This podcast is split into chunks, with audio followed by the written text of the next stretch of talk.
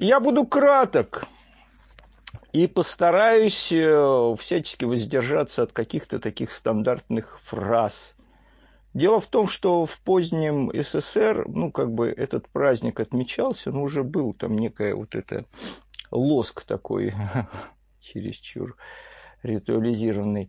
За этим, э, ну, это все хорошо, что отмечалось Красный день 7 ноября, Красный день календаря. Хорошо, что отмечалось. Дело в том, что мы эти поздние поколения за этим лоском, за вот этими всеми стандартными фразами о, о неизбежности о этой революции, мы как бы утратили смысл того, что произошло тогда. Это уже потом, когда я в годы уже реформ, после того, как не было уже моей дорогой родины, стал разбираться в этом, я понял, как бы вернулся мне смысл. А смысл в этого... Меня, я знаю, что сейчас вот эти все э, друзья, белогвардейцы, там начнут меня запускать. Вы знаете, для меня э, смысл 7 ноября, он чем-то похож, только не посчитайте за кощунство верующие люди. Ну, просто у меня, видите, какое смешение в голове советского. Он мне напоминает Пасху. Потому что, вот знаете, вот события в Евангелии, которое, в общем, без, такой, знаете, беспристрастно так передает о том, как повели апостолы, когда стали их учители арестовывать. Ну, не, не скрывается, что они испугались, что они разбежались. И это было так натурально, так правдиво, никто не пытается там приукрасить. Ну, ясно дело, что они были поначалу, эти апостолы, не герои, когда их учитель арестовали, ну, все, все рассеялось. И, и там уже как бы дело шло к тому, что еще немного, и все, и это бы... Кучка учеников, как бы увидев, что в мире совершается всегда одно и то же, что вот этот сильный мира всего, князь мира, он всегда побеждает ну и что против сил не попрешь. А потом случилось что-то невероятное, потому что именно эти слабые ученики преобразились. И вот тут мой скепсис как бы как бы всячески ломается, потому что там случилось что-то невероятное действительно в эту ночь там. Они вдруг увидели нечто, что преобразило их и сделало какими-то людьми совершенно другого, как будто на них действительно огненный дух сошел. И с этого началась новая эпоха христианства.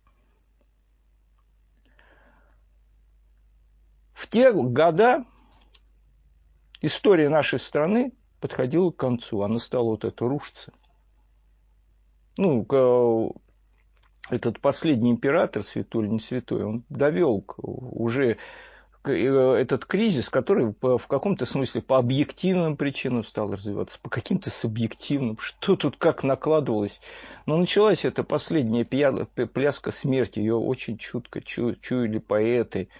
Почитайте Блока стихи тех лет, который предчувствовал, прямо чувствовал, у него как будто материально белого там над страной моей родной стала смерть. Она приближалась, и оно это разрушилось, то, что было вековым зданием. А потом начался распад. И просто надо, вот там я записки, вот это оценки того времени, когда я читал по исторической литературе, ну все считали, что все.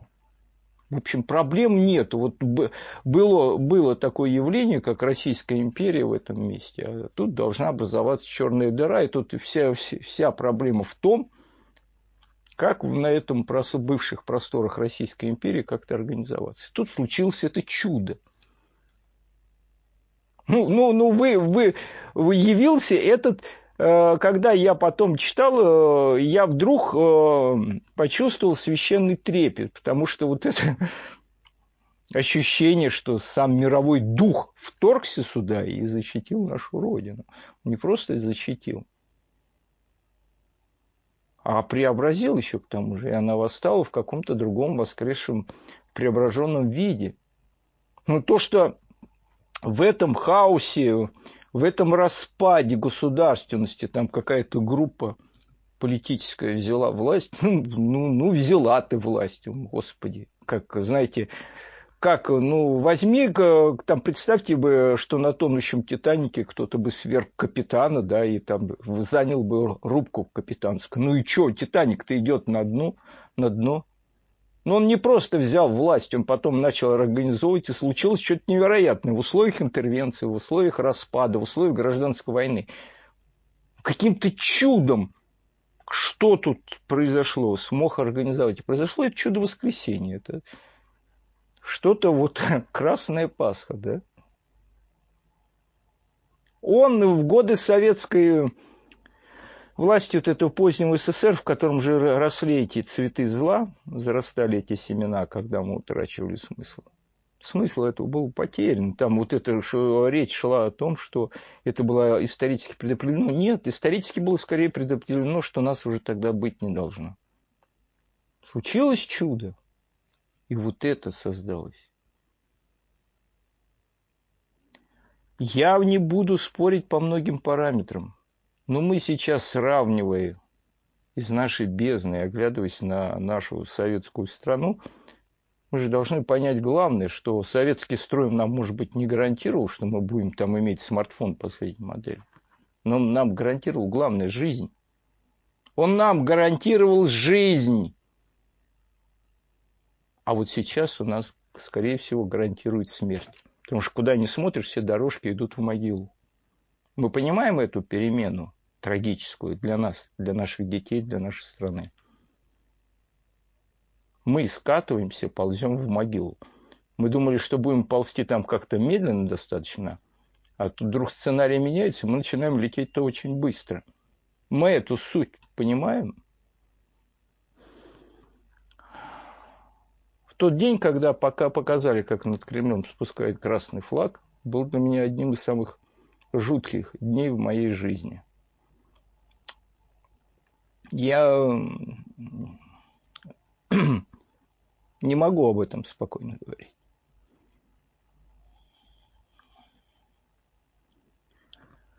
И все эти годы я живу как в каком-то, не знаю, в оккупации, в каком-то кошмарном сне.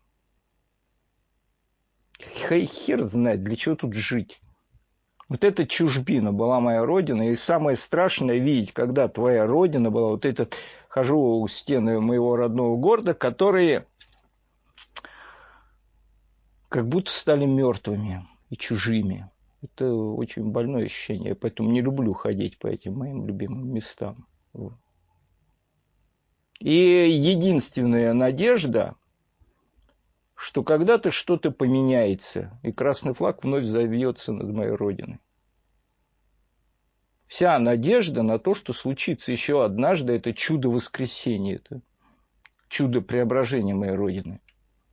И я думаю, этот смысл в ожидании этого как бы, преображения Родины и должен быть в этот праздник, если мы его хотим отмечать. Потому что отмечать его без понимания этого трагизма – без понимания этой катастрофы, в которой мы оказались, наверное, нет смысла. Тут как праздник должен быть с очень большой долей горечи. Так что с праздником и с надеждой –